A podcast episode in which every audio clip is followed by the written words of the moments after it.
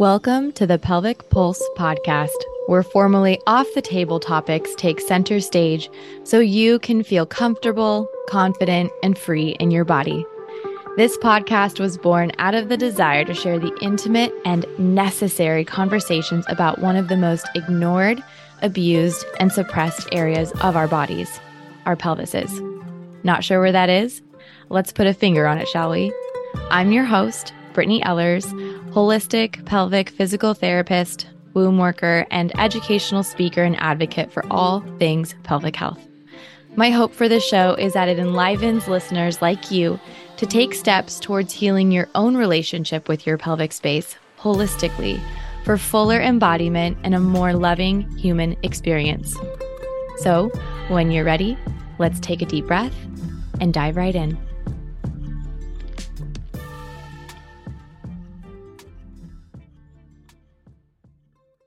Hello, everyone, and welcome to the Pelvic Pulse podcast.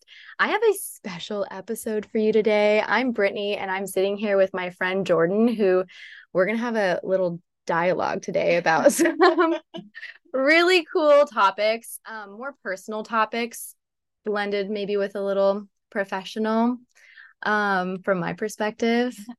Yeah. So, okay, Jordan, why don't you tell us what's been on your mind lately? and we'll just dive right in. Yeah, let's dive right in. Hi, my name is Jordan.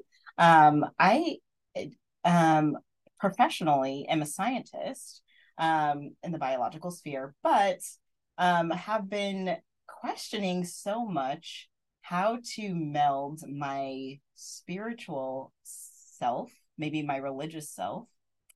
That term is kind of funky, but um, that with my sexual self and how does for me being raised in a religious household there's a lot of shame and guilt associated with sexuality being sexual um, and exploring your sexuality um, it was either not talked about or when it was talked about it was like you just don't do it and then when you're married it's like okay now you're married now you have to do it all the time or you know your husband's not going to love you or that mm. obviously that's not true but so it's like how do how do you one get over the shame but how do you also explore your sexuality empower yourself sexually but feel like you're maintaining your spiritual self?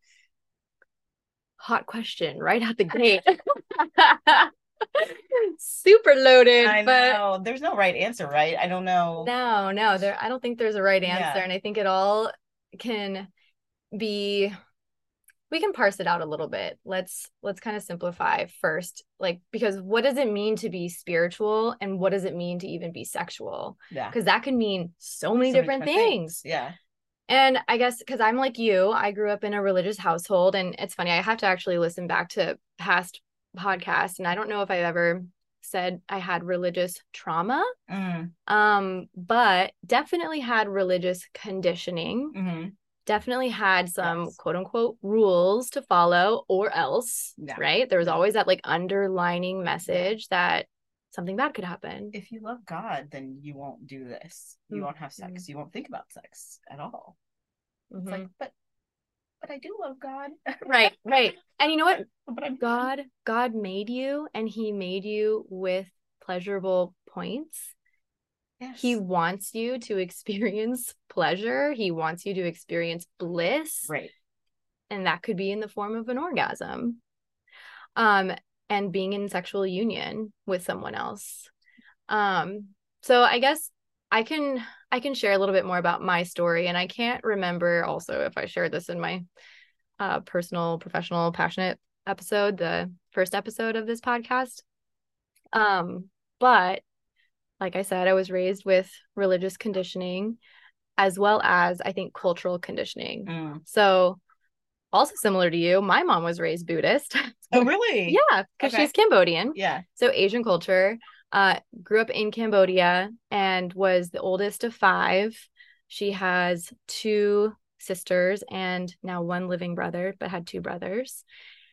And um, yeah, my grandma raised her and um, the rest of the kids all Buddhist. Mm-hmm.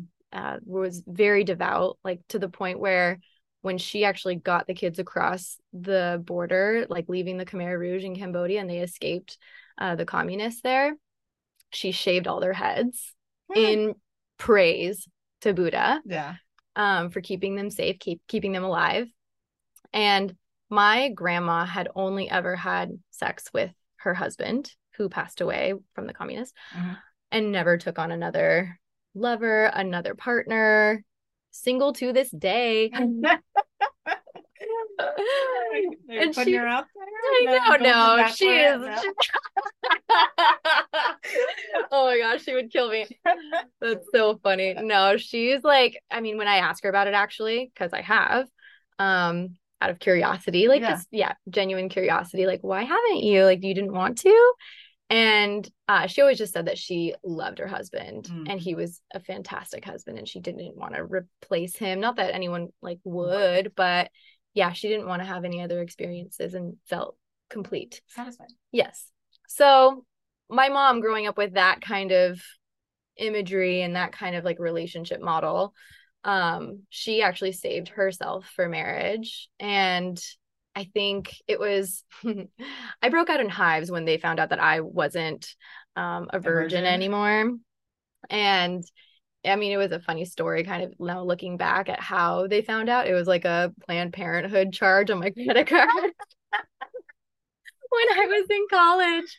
But I like legit broke out in hives from shame. Yeah. Yeah. Yeah. And then when my mom poked at me about it, um, she just wanted to know all these questions. Like she had all these questions about it, like who I was doing it with and everything. And I um I kept that secret. I've never to this day told her who it was, even though he doesn't really matter. Yeah. It's um just something I'm like keeping Yeah, close like, to the chest. one point. yeah, with- yeah, exactly. Um, but at least they knew I was like safe. I was trying to take care of myself, and at that point, I didn't know any better about hormonal birth control. But that's a story for another time. And I, I continued to have sex, but I think underneath it, the people I was choosing at the time weren't weren't after my best interests. I Mm. think, and I didn't experience any like pain with it, but definitely there were certain like sexual experiences with some partners in college where I was like, oh, that's not going in me or like I I didn't orgasm the first time Yeah. or the second time or the third time I had sex. It was like years later, Years. almost a decade later Oh. that I actually had an orgasm. Makes sense. And to me, that actually was linked to my shame. Yeah. Hundred percent. I can. I empathize. Right. And I think like for a lot of people, if, if you're a man and you can't ejaculate or you can't get an erection, it's like maybe there's a blood flow issue, likely, but also maybe it's psychological. Yeah. And I think for a lot of women, it ends up being psychological and not a blood flow issue. hmm Um, so yeah, it was really interesting. And so the partner that I actually ended up having my first orgasm with, I mean, number one, I had to be on something. I was either drunk or high uh, when I smoked at the time. I don't really, I don't smoke at all anymore, and I don't really drink a lot. Um, like a one drink a week kind of gal. hmm Um, but it was interesting that I had to numb myself out to kind of release any extra layers, including the like conscious awareness, like, oh my God, I'm having sex. Am I making myself dirty, unworthy, Mhm. unvirtuous? Is that a word? I get what you're saying. Yeah. yeah yeah Yeah. and um it was at that point too that my brother actually told me i remember this so vividly i was in my car in encinitas um, parked and i was talking on the phone with him uh and he was sharing that he was about to propose to his girlfriend who's now his wife who Mhm. i mean i love them both so dearly and that conversation not that he meant for it to be like this he was just honestly sharing where he was at Yeah. and what he what he did you know think about the partner that i had um he like highlighted some things that i think i knew deep down Mm. like this partner wasn't exactly what i would want Mhm. for a long term or husband Mhm. um and i remember feeling that shame and also just questioning because at that point i was like this was my thought process i was like well i already know that we can have great sex. I already know that. Yeah. So like what does a relationship look like without it? Without it, yeah. Cuz at that point too, I think I was in a very anxious attachment style Mhm. and I in an unembodied way, unconscious way, really used like weaponized my sexuality um before Mhm. and was trying to like lure him in each time like you know Yeah. Tantalizing him and you know just manipulative Mhm. um which isn't fair and it's not fair to use even sex as a punishment no. unless it's consensual Unless it's fun. Yeah. so um i this was a conscious ask i was like well what would it look like if we didn't have sex like can we take a pause on this for a little while and um i he was actually really supportive Mm, okay. surprisingly Yeah. And what happened? so what happened was i got in my head again and i got anxious Mm. about him potentially not loving me and kind of gave into quote unquote gave into having sex again because i was using it i don't i don't think he was even doing anything differently looking back i think i was just so heady Mhm. about it and so self-conscious of where our relationship really stood hmm and that was like definitely a time where I was just like texting him all the time, seeing if we could hang out. And if he didn't make plans with me, my I was so butthurt. Yeah. And yeah, then like Then you're like flirty, flirty, like you want to hang out with me so that we can have sex. exactly Yeah. like come over and check out my new bed. Yeah. Like so stupid. oh man, I laugh at my younger self.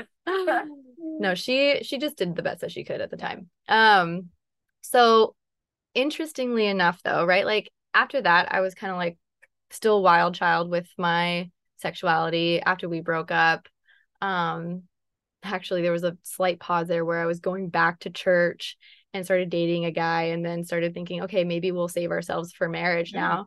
now. Um but he ended up not being the guy obviously. And then after that I was like, okay, all horn Yeah. dog on someone else Yeah. and um and then I met James Mm. summer 2020 hmm and COVID. huh? COVID time. COVID time. Mhm. Uh, we met in pottery class. Mm. Yeah, like underground Mm. pottery class. And we this is so good. Um, I forget where my head stood at this point in regards to like my spirituality and sexuality, but I think at that point I felt pretty free. Mhm. I was really confident in my body knowledge. I knew a lot at that point about my menstrual cycle and when I was fertile, when I wasn't fertile, like when I could be safe and when I could be kind of like Mhm. free. Um what I liked, what I didn't like, you Mhm. know, and I could orgasm on my own. So it was, it just felt like less pressure, I think. Yeah. And the tension had been building all through the summer until we had like our first date in October and we, um, we had sex kind of like the first night that we were out together hmm um and then we continued to date and then but even from the first time that we had sex like we were just together Yeah. you know um we did have those conversations and over time like definitely built into love He- i think he told me he loved me for the first time new year's eve so it wasn't like that few long just after. a few months Yeah. yeah so eh, i mean looking back that's kind of quick huh Yeah. It's good though. Like It is you know, you good. know. Yeah. It is, yeah. And Yeah. it felt so right. And then just from a okay, so here's where my spirituality also kind of ties in because to me it, it's a lot of energetics hmm and it's a lot of like angels will show you things, Yeah. your spirit guides will show you things. And yes, I believe in God and I'll call it all the other things too, but let's just call it spirit guides or angels for now. Um, I talked to an energy reader that summer Mm. prior to meeting him and it was it was interesting because she I, I asked her about partners and Mhm. i was like well like what does he look like what should i be looking for um should i be on the apps Should be swiping. yeah we just swipe left i mean i was i was that summer um and nothing ever turned out, obviously, Yeah. but it was cool. She actually, one big piece of advice that she gave me that I think anyone could really use if you are single and using the apps is if you utilize the apps as a catalog and Mm. show the universe what it is that you want, don't Mm. settle because Yeah. you're not hurting anyone's feelings by not swiping on them. They don't know. Yeah. So, Yeah. Yeah, I started using it as a catalog, but she told me to look out for certain things. Like I would meet him through mutual friends, which we did. Uh, she said that he would have horse energy, Hmm. which he does. Like so many two like a couple things I guess I could share with that. Like one of the first times I went over to his apartment, we were like talking and I was talking about my teeth, which is so funny because if you don't know my teeth story, go listen to Carrie's episode and go listen to Dr. Sharon's episode about your mouth and jaw and dentistry and stuff. Yeah. Um, I told him I fractured my teeth and he I was like, I'm self-conscious of them a little bit. And he was like, Oh, I'm self-conscious of my teeth. I've got big old horse teeth. I died. I and in that moment I was like, Oh my Click, God, Click, click, click. hmm And there were a couple other moments, and even like right now, the fact that his shop is on a ranch, just like there are Mm. horses all around. Um, so it kind of just That's so funny. hangs there. Yeah, Yeah. I've written down all the other instances Yeah. to keep track. Um, but yeah, it was just like, okay, universe is showing him to me. He's here. This is who I want to be with. And yeah. it was all confirmation. Yeah. And I think the fact that we were in love helped a lot Yeah. with the sexuality stuff. And it's funny because a lot of stuff, like you asked me off air um, about like how my family views my work and Yeah. how to kind of bridge that gap. Like, is it bridged kind of a thing? Mhm. Um, and I feel like a lot of stuff has changed. Like I've been able to like with this kind of like embodied wisdom, I guess, and just over time with the experience and then practicing boundaries, practicing asking for what I need, and also just negotiating. Yeah. Um, talking to my parents, they would have never let us sleep in the same bed At their house. at their house. Yeah. But it was interesting, right? Like over time, obviously James won them over and they love him. My mom calls him son, so does my dad. But um it's just interesting because I've been able to tell them, you know, like I can respect your wishes and I won't have sex under your roof. Yeah. Even though you're in your 30s, but that's okay. Right. I but like I get it. Yeah. Like okay, like that doesn't Yeah. feel good to you. I can absolutely respect that and I can do that truthfully Yeah. without feeling like I'm putting myself away. You know what I mean? Because yeah, if they let me sleep with him, that's all I really want. Yeah. And actually, from something I learned in a recent podcast, that helps your resilience. And yes, it Mm. actually gives you more quality sleep when you are co-sleeping. Absolutely. I 100% agree with this. This is getting completely off topic, but I travel a lot for work and I have a very hard time sleeping in hotels. One, because it's a hotel, but two, because I'm not next to my husband. Um, because he helps me fall asleep. Like he just having somebody there next to you is just so nice.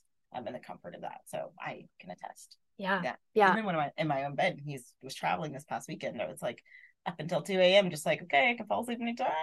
Mm, it's So- almost like you need the heat, you need the weight. Like that Yeah. all feels so, So different. yeah. Yeah. And obviously their energy. yeah, Yeah. exactly. Ugh. So, yeah.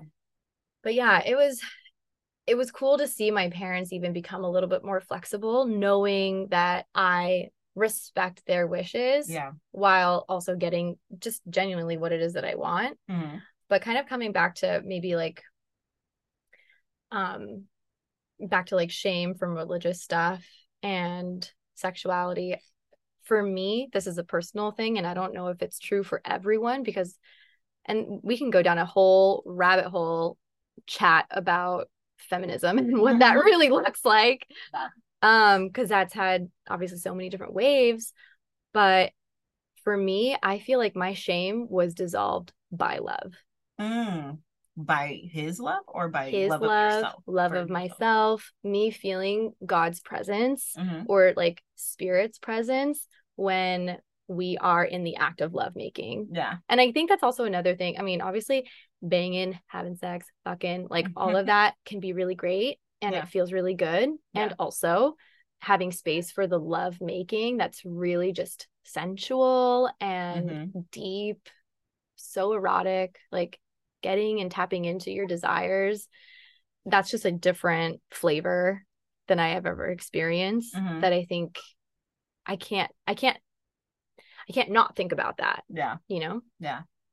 I, I love that. I feel like um okay, so you gave me your story, right? And so my story is similar but a little different in that yes, my mom was raised Buddhist by a strong sexual woman. My grandmother is like a fierce, she was a super fierce energy.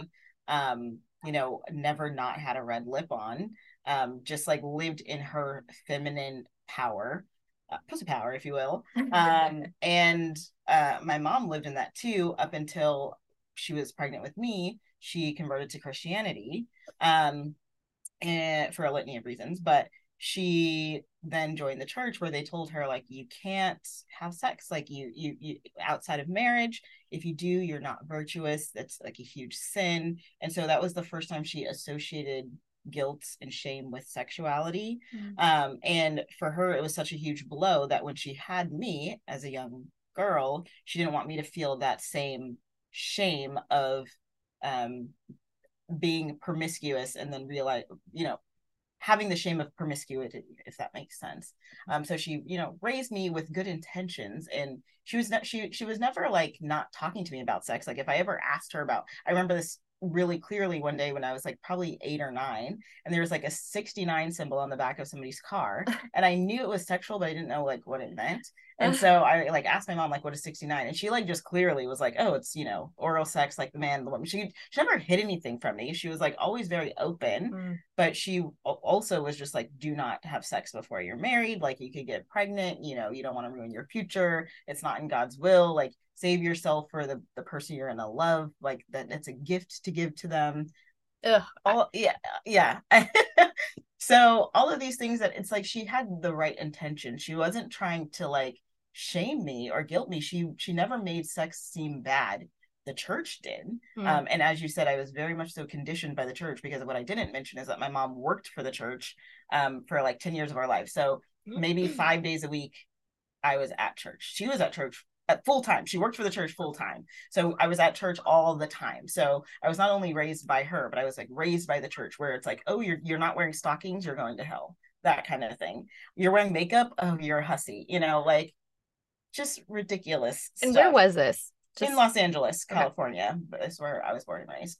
Um, and so there's a lot of conditioning. I really like that word. I don't know if it was trauma, but it was definitely conditioning.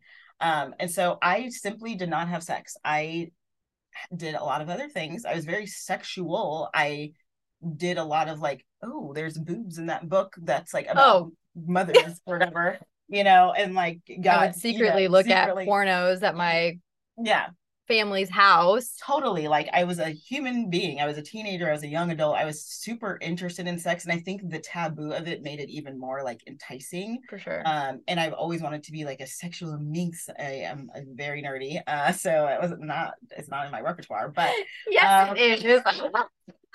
um but yeah so i've always really been intrigued by it and i've also just been, been really like confused by why it is such a bad thing so in the church. So i get and we kind of talked about this off air a little bit but i get like why you know murder is bad. I get why stealing is bad. I get why you know whatever it is all, all the 10 commandments if you will. I get why those are bad but i never understood like why sexuality was bad. The other things harm you or harm your community or harm your neighbor but like what is the harm of sexuality or what is the harm of pleasure obviously there's pleasure where you're harming somebody else for your own pleasure. That's not what i'm talking about. I'm talking about like intentional sexuality making love like you were saying a spiritual experience that um like what what where's the where's the con to something like that? If done in an intentional way um is my has been a question i've always had. So anyways i did not have sex until i was with my husband so i was uh we weren't married at the time but we were like three years into our relationship so i had multiple long-term relationships before that like two year relation two two year long relationships before that where sex was just not in the equation. But I appreciate, like, even looking back, I appreciate that I didn't have sex because there's a lot of weeding out, right? There's a lot of like dating somebody, and that dating is a loose term because me and my Mm-hmm. husband have been together since college, but like meeting somebody and then you'd be like oh yeah just you know like i'm a virgin i won't have sex and then they never talk to you again. And so there's a good weeding out. Like i'm i'm appreciative of that um and i'm appreciative of the guys who stayed with me for two years without us having sex. I have no idea if they were having sex with other people perhaps they were but um and i'm appreciative of my now husband who waited to have sex with me for a long time uh before we actually did um and then we got we got and then we moved in together and got married and the rest is history but uh I I really bought into it. I really bought into the fact that like I would be I would let God down. I wouldn't have a successful future. Like I wouldn't get I wouldn't go far in life if I had had sex. And that is just like I don't understand looking back as a an older adult. It's one of those things where I still am very much so confused by why that is so important. Like so what if I had had sex beforehand? Right. Why, why God, if we're gonna go, if we're gonna talk about God, if we're gonna talk about religion, it's like He loves you for you before you were even born. He knew who you were and died on the cross for you before all the sins that everyone's gonna commit all the time. So why would we think? Why would we feel shame about anything about who we are? Because He loves us wholly and entirely. Um, so to to to veer away from the sexual conversation in general shame and guilt should just not be a part of the psyche but it is very much so a part of the psyche i think especially for women. Um so anyways yeah it's just a question i've always had. It's something that i'm trying to actively work through with a therapist with sexual books and guidance and practices and yoni circles and women's circles and all of Mm. these things because once i did get married sex was hard. Like having sex in a space that it was allowed was hard because it was so not allowed for so long. So, in what way was it hard? Was it hard to like get in the mood? Was it hard to be naked? Was it hard to actually let him enter you? Like, what was hard? I don't know. I love being naked. That part is easy, but Hell yeah. um, I think just like you know how you're saying, like being you allowing yourself to kind of like let go and be in the zone and like be spiritual and sensual and intentional with your sex. It has taken me. I've, I've the last few years have been a very a real journey for me sexually, and I think I'm getting to that place if I'm not there already. But um before it was still very much so like I have to do it, it felt out of my control. Like my sexuality never felt like I was in control of it. So even when I was married, don't get me wrong, I loved having sex with my husband even before we were married, but it was more of the like, well, even if I don't really want to have sex tonight, I should because otherwise he's going to leave me or Mm. um you know, it was always like, well, now that I'm married, we need to have sex all the time or it just it it wasn't that it was hard in that it was always hard. It was just that there were some moments where it felt very much so like I couldn't have sex before. Now I need to somehow be turned on all the time. And my husband's sex drive is like through the roof high, and mine at the time was like not so much. So like feeling like having to have sex all the time was hard. Like I how do I turn myself on? Like forcing myself to get turned on. Um, when I was forcing myself to be turned off for so long. Right. Okay. So, have you ever read Come As You Are? No, but it's on my list, my Audible. Okay, this will this will break through the chains. Um so the whole concept in her book, one of the concepts I should say that really spoke to me because I read that during the beginning parts of mine and James's relationship too because even though I also was so attracted to him, so in love with him, I wanted to match his sex drive, but also I just didn't have language even for like what the fuck was going on in my brain about it and why I couldn't orgasm every time, which obviously, okay, so two notes um on that. Uh when we start to get goal oriented, when we start to feel Mhm. pressure, immediately Turn- things turn up. Yeah. Okay. So in the book, she talks about like brakes and accelerators Mm, and mm, I've heard this. okay, it's like a dual operating system. Yeah, let's talk more about it. Let's dive in. Yes, Yeah. yes. And so I'd say think about all the brakes in your life and what was happening while you were younger. And I can reflect back on that too. I put on the brakes as well for fear of shame from my parents, for fear of like obviously not being loved by my parents, because that Ugh. was higher than like being loved by some other guy Yeah. and also just being welcomed into heaven at one Yeah, point and yeah, not exactly. being punished So and silly, but yeah. taken down into Yeah. hell. Um, so there were all those brakes. Plus, in the moment, right? It's like, well, I have this on my mind. Like I have this assignment due because I think at that point it was like I was in grad school, things were really hard. too. Yeah. Exactly. Okay. So you just have a lot on your plate and you have a lot of the brakes on. And for I think most women, there's just such a um and it doesn't need to be equal all the time, but it's just not fair how much we end up taking on sometimes. Um, and maybe it's just because we're not aware of even what that looks like. Mhm. And as soon as you do realize how much you're actually handling, it's like, well, can you take some of this and then maybe I'll actually feel Like, better about it, yeah. right? And I'll be able to open myself up and like my mind can let go. And I forget also if I mentioned this on another podcast, but for me, sex and especially like having an orgasm, right, Mhm. was a lot like surfing. So Okay. if I thought like, okay, I want to go out and surf today, I needed to give myself three hours, like a three hour window, right? Because you need to get turned on, Yeah. you need to have the space to have the orgasm, Yeah. and then you need to get cleaned up and shower and do everything and get ready for the day. Like, I mean, I love a good morning session in the water as well as in the bed. But it just like is a lot, especially if lot. I'm trying to start my day at 9 30, have a breakfast, all the things. It's like, do I really need to wake up at 5 30 to have sex? No. But also, yeah, for me, like surfing is difficult sometimes and catching a wave, catching an orgasm is challenging. And when that becomes the goal and it's not about being present and not about having fun, then it's just the carrot's gone. Mhm. You know, it doesn't, Yeah. it's just not attainable. So for me, brakes, learning to take the brakes off for myself Mhm. and letting James know, hey, can you help me relieve some of this These pressure brakes, and yeah. tension. Yeah, yeah, yeah. Then it's like, okay, well, what's going to accelerate you? Yeah. And is that the fact that you are showered? Like some people feel weird about not being quote unquote clean, Yeah. um, or being stinky or being hairy and not being well shaved or groomed or whatever. Um, maybe it's uh, you know, I mean, you like to a be child too, so that there's well, that's another brake. that's a whole other brake. Yeah, but Okay, if you're loving this episode as much as I am, I want to invite you into the Slope series. This is a series of six life changing workshops to help you embody the most secure, loving, open, and confident woman that you can be. The topics of discussion are sacred anatomy and physiology. We'll dive into your anatomy, your physiology, the sexy cycles and seasons of your life, and how to embody that. We'll be diving even more deeply into loving your lineage and your birth story, and any birth stories that you have experienced if you've had children. We'll also be talking about bathroom basics because this is an important aspect of our life and our livelihood. We'll also talk about sexuality and spirituality, especially in terms of overcoming pain and shame.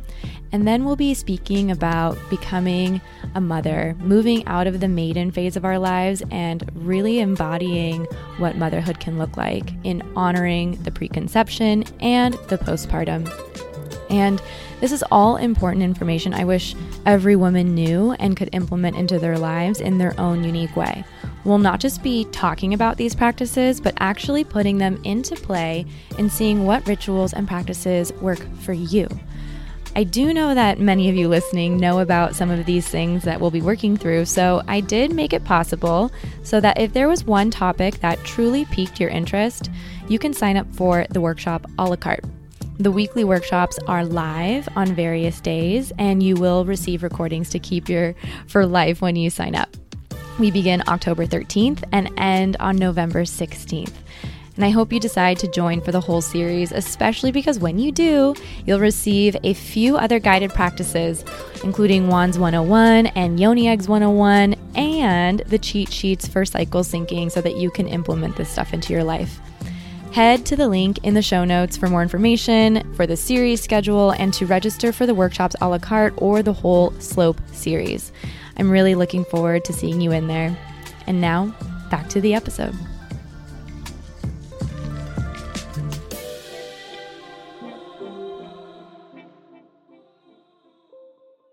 yeah so I, I completely agree i mean i was also in grad school at the time which is just a whole nother level of stress um and i think i but i think it for me it was it was the the breaks came before in my own pressure on myself of like okay we're this is the time we're about to have sex. Okay get turned on as turned on as you possibly can. And that never never works right? It's mm-hmm. like trying to tell yourself like don't think about an elephant because all you're going to think about is an elephant. So like when you say like get turned on you're never going to be turned on right? Like i don't know. It was just so hard to like just naturally feel ready all the time. There there's moments for sure but it's just i don't know it just felt so hard.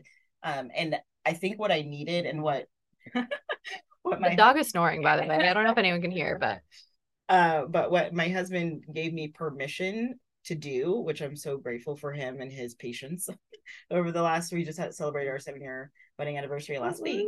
But um what he gave me permission to do is take control of my sexuality and like that through a number of different ways i'm not going to get into on uh, this podcast but um he that allowance for me to say, hey, I can experience my sexuality. I'm going to cry mm-hmm. uh, because it's so powerful, but like I can experience my sexuality how I want.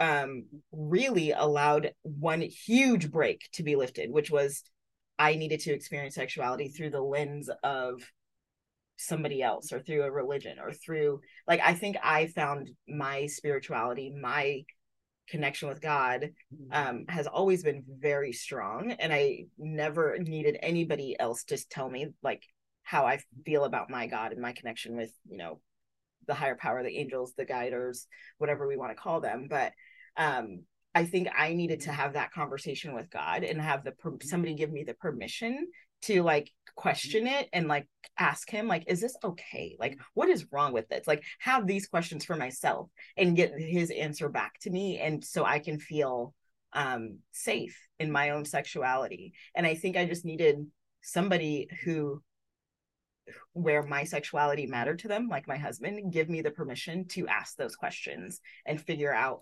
my own connection with god and sexuality for myself mm-hmm. um so it's been like the last two or three years of my sexual journey, but it's been a huge shift. The fact that I'm even talking about sex on podcast right now, um, the fact that I just admitted to the world that I had sex with my husband before we were married is like a big freaking deal. And you know what? I want to honor that.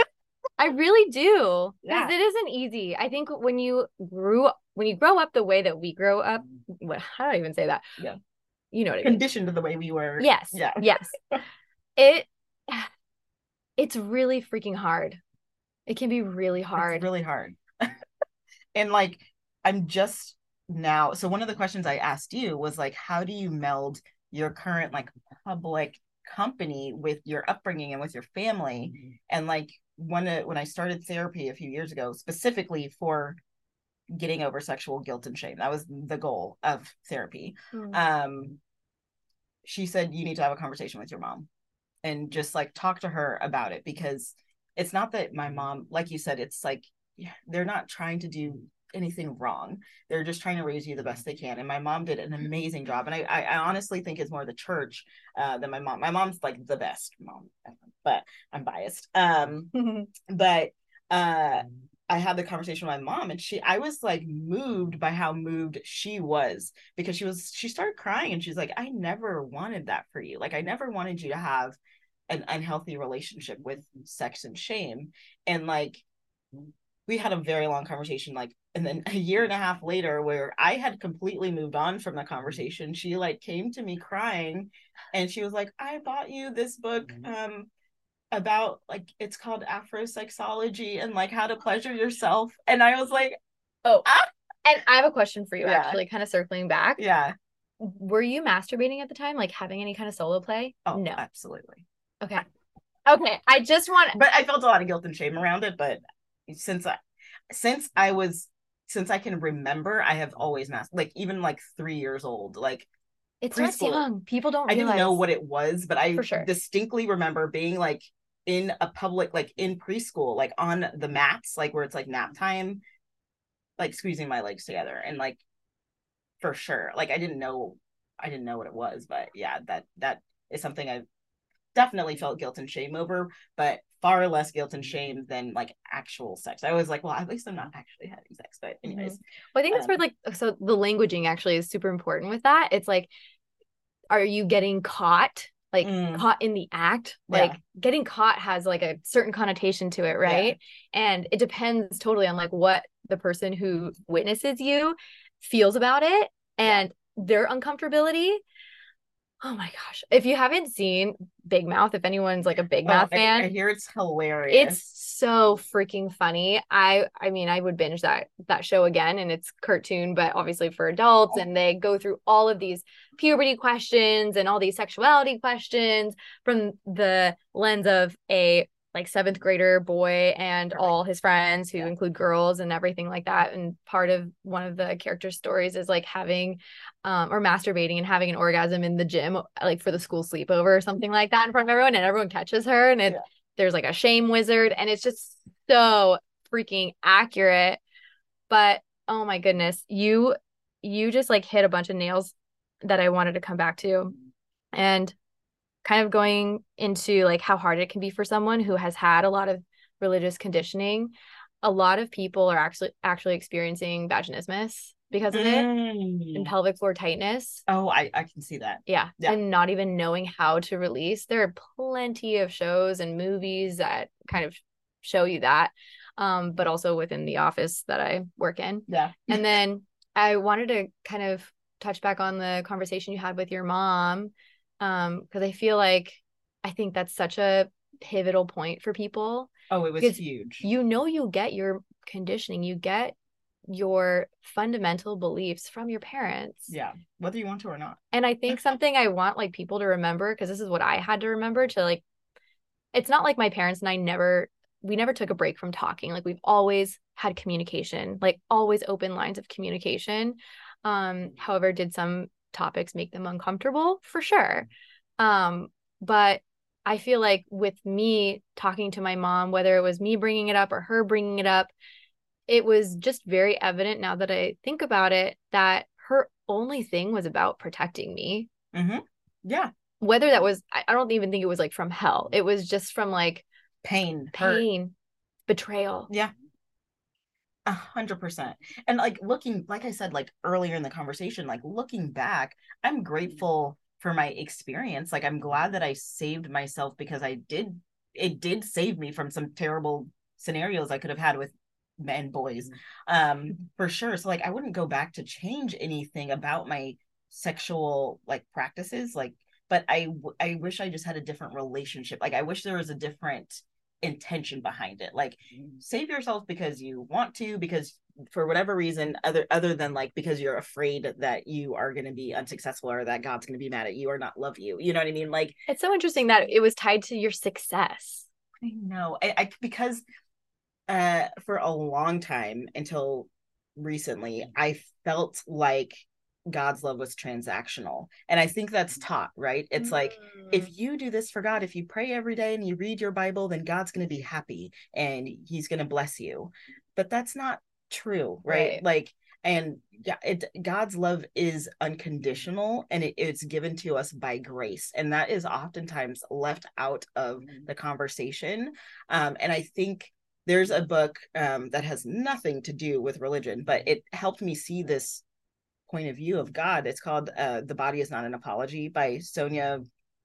I'm gonna blank on her name, but I can't remember the name. Yeah, I haven't even read it, but I've, it's, it's been on my card. Oh, it's good. It's good, but there's just something in it that's just like un. It's not even like you know self love. It's like radical, extreme self love, and I just got to the point of of where I was like, God loves us in this way. Like He knows everything about us. He's not going to be unhappy. Like our there's some behaviors of course that he's not happy with of course but mm-hmm. th- that doesn't mean that he doesn't love us and i think that also shifted when i had my son where it's like there's going to be moments where i'm like that was really frustrating that you did that and mm-hmm. i really didn't mm-hmm. like that mm-hmm. but there's no way that i don't love you with all of my freaking being and i think that just helped illuminate something in me that it's like he is so such a gracious he she the universe or whatever is so gracious that even when i flip up fuck up he's going to use that fuck up for my success in, in the long run. Like it doesn't it's not that it doesn't matter. That's that's too like blase, but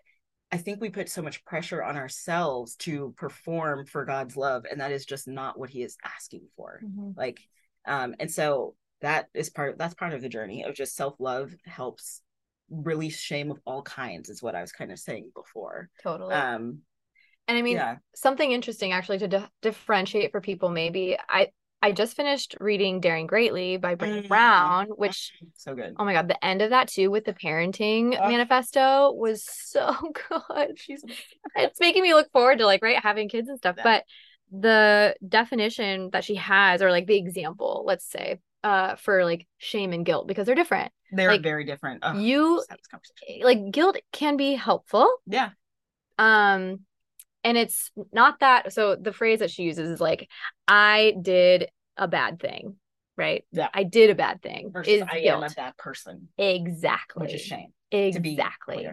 right so i feel like it's just recognizing like and not that sex is a bad thing No. it's not a bad thing and i think that's so we were kind of connecting it like why is Yeah. sexuality bad sexuality isn't bad bad. That's the key. it's right? not bad Yeah. I would even i mean It i don't an hour and a half to get to the, the punchline. You're welcome, you guys. and good night. No. oh my goodness. But it's so funny because kind of okay. So as soon as you feel this self-love and self-appreciation for your own sexuality, like what can that look like? There's so many different ways that you can express it. Yeah. And I feel like um it's funny that you were thinking not funny, but interesting that you thought too once you were married you have to have sex to a certain degree and it needs to look a certain way or else again Yeah. there's like everything's conditional Yeah. and it's Yeah. not conditional Yeah. hopefully No. and the in the ideal relationship if you're monogamous right like that doesn't make an impact and um oh my goodness my head is going I know. a billion there's so different ways a know, sorry. zillion different ways. No, it's so good. It's like this topic is so rich. Um, but I feel like uh that's another condition and that's another belief pattern that people have. Um, I needed to get rid of that same thing. I thought there's something wrong with me because I was so sexual in another long-term relationship back in the day. I thought that I had to have sex at least four times a week. Oh, yeah. Oh, that was the, my number two. I was like, oh, if you're not having sex at least four times a week, then it's not a healthy relationship. You're not a healthy person. And then I was like, oh, there's something wrong with me. My libido's all whacked. I Yeah. definitely got off of um, hormonal birth control, which helped. But um, there's so many other things where I was like, that's why I went to a therapist. I'm like, there's something wrong with me. Like there was something wrong with me that I thought that there was something wrong with me. Mm. and that I thought there was something wrong with sex. Um, but yeah, I think we need to normalize like sexuality in all its forms, whether it's yes. you want to do it one time a day or one time a month or never. Yeah. Like it's all normal. Right. Right. Normal is a range, and we learned that in grad school. Okay, I am so impressed by your PhD, by the way. Um, Oh. My, we both have PhDs, but in very different things. Yeah. Uh, me and my husband are on this sexual journey together, and we're like, should we go back and get our masters in like human sexuality because we just we are so enthralled by the topic. I mean, I love you guys, the fact that you guys are doing that or thinking about it like that together. And I feel like, I don't know, I don't think you need to go back and get your master's. You I- could I- probably not. totally audit some classes. I've got plenty of book recs if you need more. Please give me. But me- yeah, there are a ton of good resources out there um, on sexuality. And if you are curious, as you are listening here, head over to my book rec link. yes. Um, I'll put it in the show notes for a quick link. But yeah, no, it can look so many different ways. And I guess if I'm just going to be super transparent right now, it's like I'm just in the phase of life where my focus has been shifting because we just adopted a dog. Yeah. And she she's not I wouldn't say she's high maintenance, but she's definitely she's a little needy. and if anyone could see the scene right now. they can see the scene. Oh my god. She's curled up behind me um and snoring with her throat on the armrest. So, I mean, having a different entity and a different energy in our life, something to take care of, it's a lot more responsibility, which I could it's kind of in a weird way giving me a flavor for maybe what parenthood can look like. And like you said, children can be brakes. And for me, it's like I think we're only having sex once or twice a week max. That's okay. Maybe every other. Yeah. And yeah, no, it feels weird to say that because I feel like maybe the perception too, and this is what's so interesting about people sharing on Instagram, right? Like, or just having a really public platform or public um, business. It's like, well, yeah, you're going to get to know me personally if you work with me because Yeah. that's just how I operate. Um, I, and it's funny, I was really thinking about this earlier. It was um, just interesting to note how my transition from like, uh, being even curious about this stuff, like the reason why I got into this was because of my own shit. Mhm. And I, I've just started rereading Hormonal, and she calls it um, in the front like me search. And this is why people Mm. take classes in college, right? For Yeah. their own curiosity. I but that's human sexuality in college. and I wish I did. I was so remember being so like, ooh, I want to take it, but it just like I never had the balls or never had the ovaries to to do it. Mhm. And I wish I would have. Um I didn't tell my mom I took it until I graduated, but I did. she didn't even see your transcript. no, she Damn. have to. She trusted me. No, but yeah, like all the all the self-interest, like this is why I got into this. Yeah.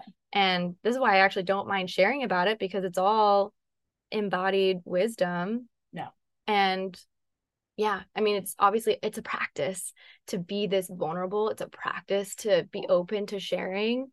And that can look so different too. so one other thing just talking about being vulnerable and sharing and like talking about your normal so other people feel normal like uh, right when i started this journey um, i was talking to one of one of my good friends from grad school about it and she was talking to me about her sexuality and she's like very open very sexual and then i was talking to my other friend from grad school and we both uh, um, had kids um, and she was like yeah i don't want to have sex right now. I don't i have zero desire. And i was like i felt the Mm. same way. Like and she and she's like well i thought i you know i felt i thought i was weird for feeling this way. And i'm like no like we're all normal. We all feel this way. And she's like okay.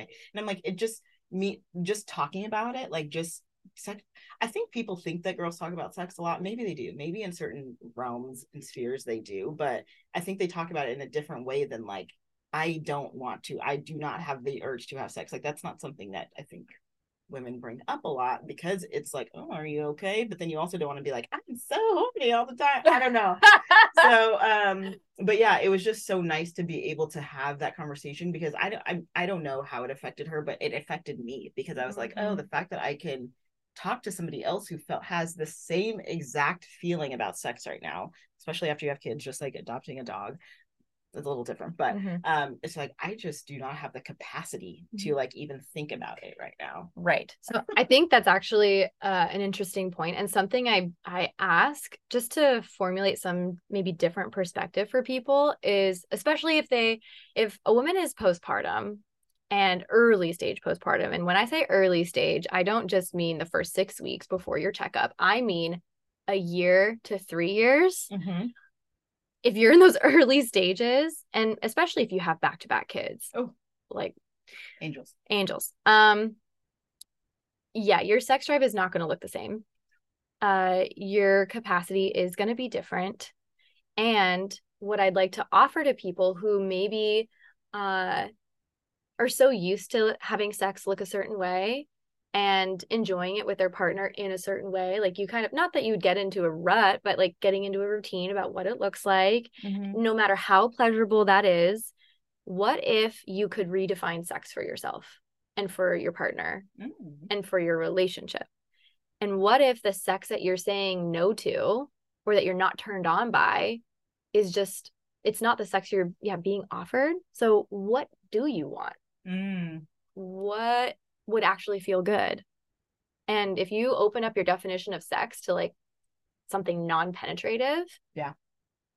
there can be sexual energy and tension and eroticism attached to anything, like including a face massage, a scalp massage, a foot back massage, scratch, yeah. a foot rub. yeah Ugh.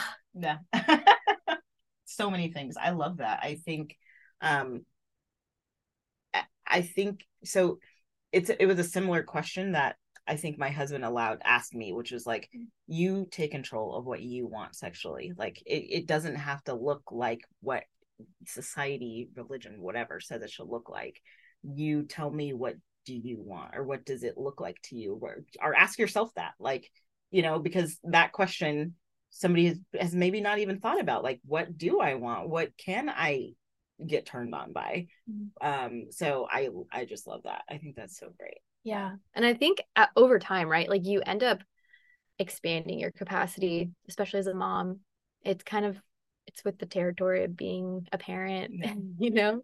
You just I mean, it's funny. I'm like doing a lot of research on stuff and with my business and like making more money and why people have money blocks, quote unquote. But uh, it was like rephrased differently to like, it's not that you're afraid of money. So let's say, like, it's not that you're afraid of, well, I'm not even going to put it like that. It's not that you're afraid of money. It's that you're afraid of the responsibility. mm-hmm.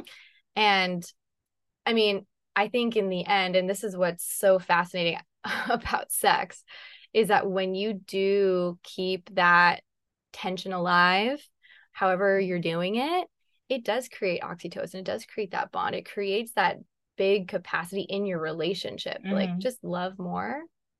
Does that make sense? yes it does Okay. it's so funny that you um use the word responsibility when you did because i was gonna I was gonna say this and i was like nah we talked about it already but one of the brakes about being a parent or being a dog owner or being a business owner is responsibility right? Like part of the pleasure of sex or sexuality or whatever that looks like is the ability to play and responsibility is like the antithesis? Antithesis You got it. You got it. uh of play in some scenarios right? And so being able to like and esther perel talks about this a lot but like being able to like have the tether of like being able to like play but still be tethered and feel like you can come back or given the space to like explore Mhm. um but still come back um i think is really important in like allowing yourself to feel safe enough to explore. Yeah. Um yeah. I just gave a homework assignment, home play assignment, we'll call it, to one of my clients who hasn't been uh, sexually intimate with her partner for a little while now. And it's something she's wanting to like tread lightly in, right? And I shared with her the three minute game. Have you heard of that? no So basically, you play with a partner and you can set a timer for three minutes. And in the end, if it's three minutes, you're going to play this question for like um three minutes each so it ends up being 12 minutes long so that is like a kind of a short time to experience something like sexual play or intimacy and um i think it's a bite-sized amount of time yeah for most. So the first thing you ask is like, how do you want to touch me? Mhm. And you say what it is, right? Like, so I'll let's practice. Okay. We'll kind of play with it together. okay So, Jordan, how do you want to touch me? And you could, say i, I want to touch your shoulder i want to touch your face i want to touch your knee and then I would sit with that request and I'll say, hmm, like, yeah, touching my shoulder's fine. Touching my face is fine, but don't touch my knee. This is negotiation, right? Yeah. And you can say, okay Yeah. Okay. Mhm. So timer's on. Go for 30, three minutes, not 30 Mhm. minutes. Go for three minutes and you do those things. okay And I'm in the practice of receiving. Mm, You're in the practice of giving, mhm. which it's kind of all the same thing, right? Yeah. And then we switch it. Okay. And then it's me saying, Well, how do you want me to touch you? Mhm. And then we do it that way. yeah hmm But it goes, it's like the you to me and the me, Me to you. yeah Does that make sense? so it's like how do you want to touch me how do you want me to touch you Yes. how do i want you to touch me and then how Do you want Do me to you- touch. I? Just kidding. that's good it is so much easier to write that part Yeah, out. but, But, i yes, get it i get what you're saying Yes. And Yeah. in the whole thing, right? You're like you're practicing in this consent, like actually receiving, actually giving Mhm. without like the taking energy that sometimes can be Mhm. felt in sex or even like the passivity of receiving and not actually like accepting something. yeah like that is energetics like you can feel that when you're in relationship Yes. with someone or when you're being intimate with someone. So i think that's really important to identify for people who are maybe struggling with exploring that play and having fun. or knowing what they want like just being asked like what do you want? Oh my gosh, how many people mm. aren't even asking that? Uh, 99% mm. i don't know. I feel like it's so rare. I think because guys feel like well if i ask her what okay we're getting into a kind of different territory here but um i feel like guys are like well if i ask her what she wants then she will think i'm not good at sex or like she'll think i don't know what i'm doing um and but then it's like no it's kind of like the opposite but i feel like they feel like they should come in like as the expert like the the cowboy who knows how to like i don't know not to bring the horse reference back in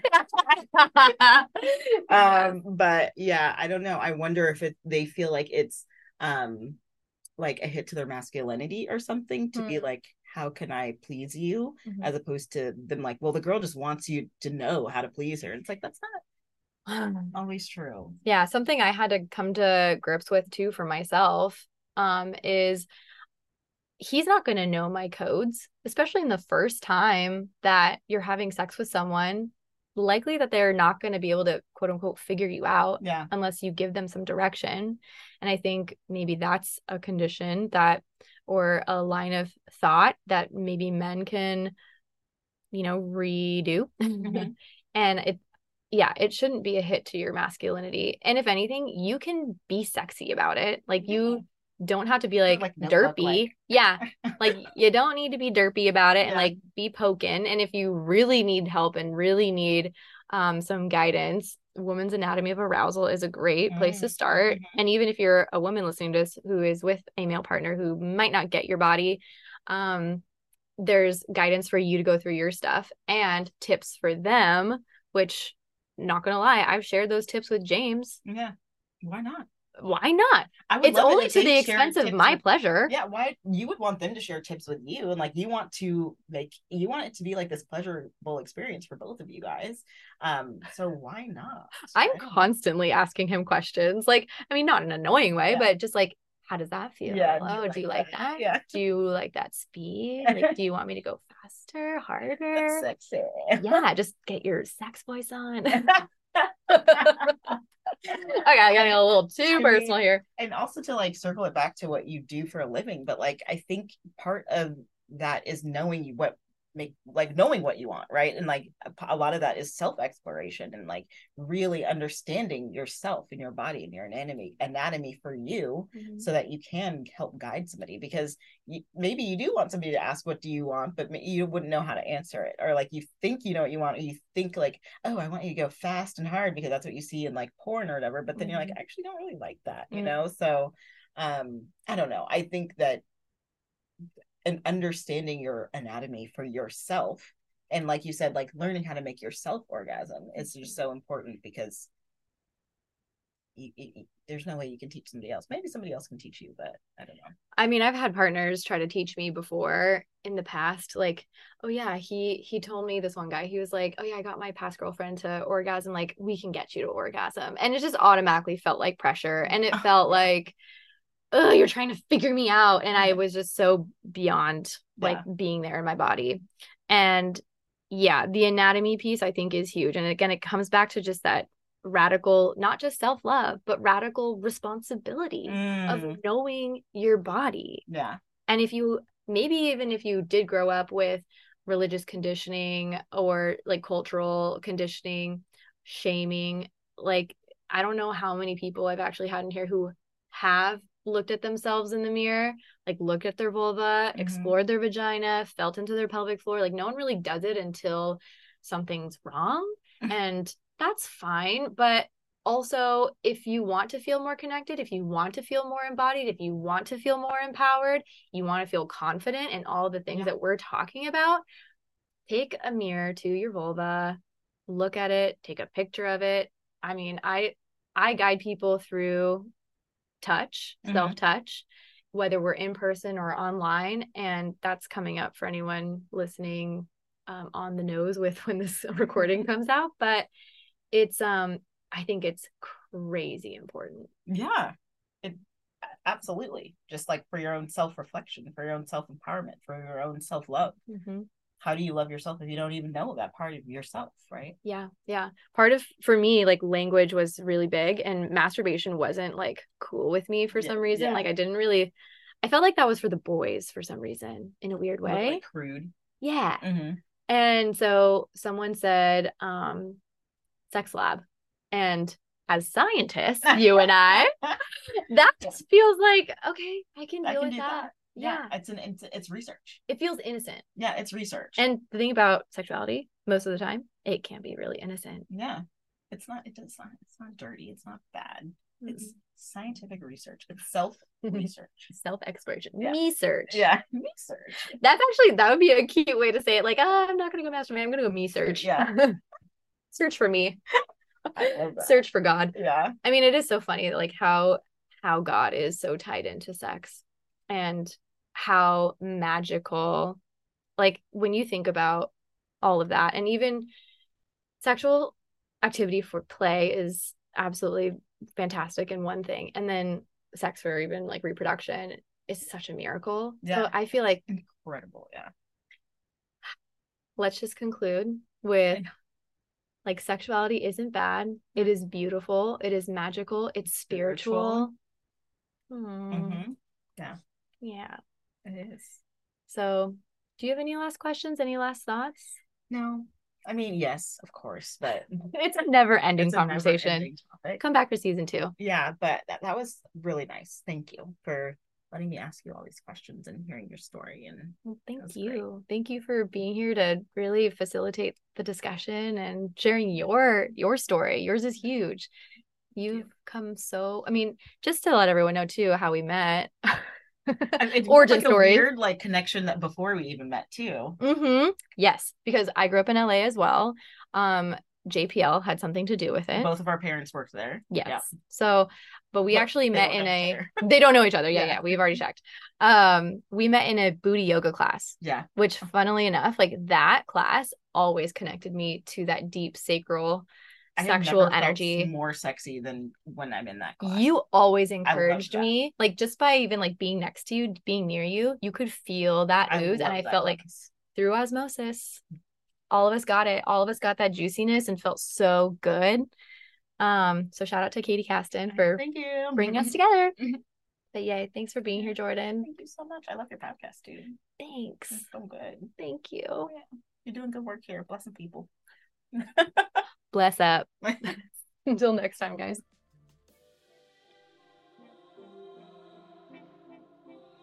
Thanks for listening and putting your finger on the Pelvic Pulse podcast. I'm Brittney Ellers. The music for this podcast was created by Justech. Please follow the show on Apple, Spotify, or wherever you listen to your podcasts by hitting the subscribe button and share it with your loved ones if you found the episode helpful.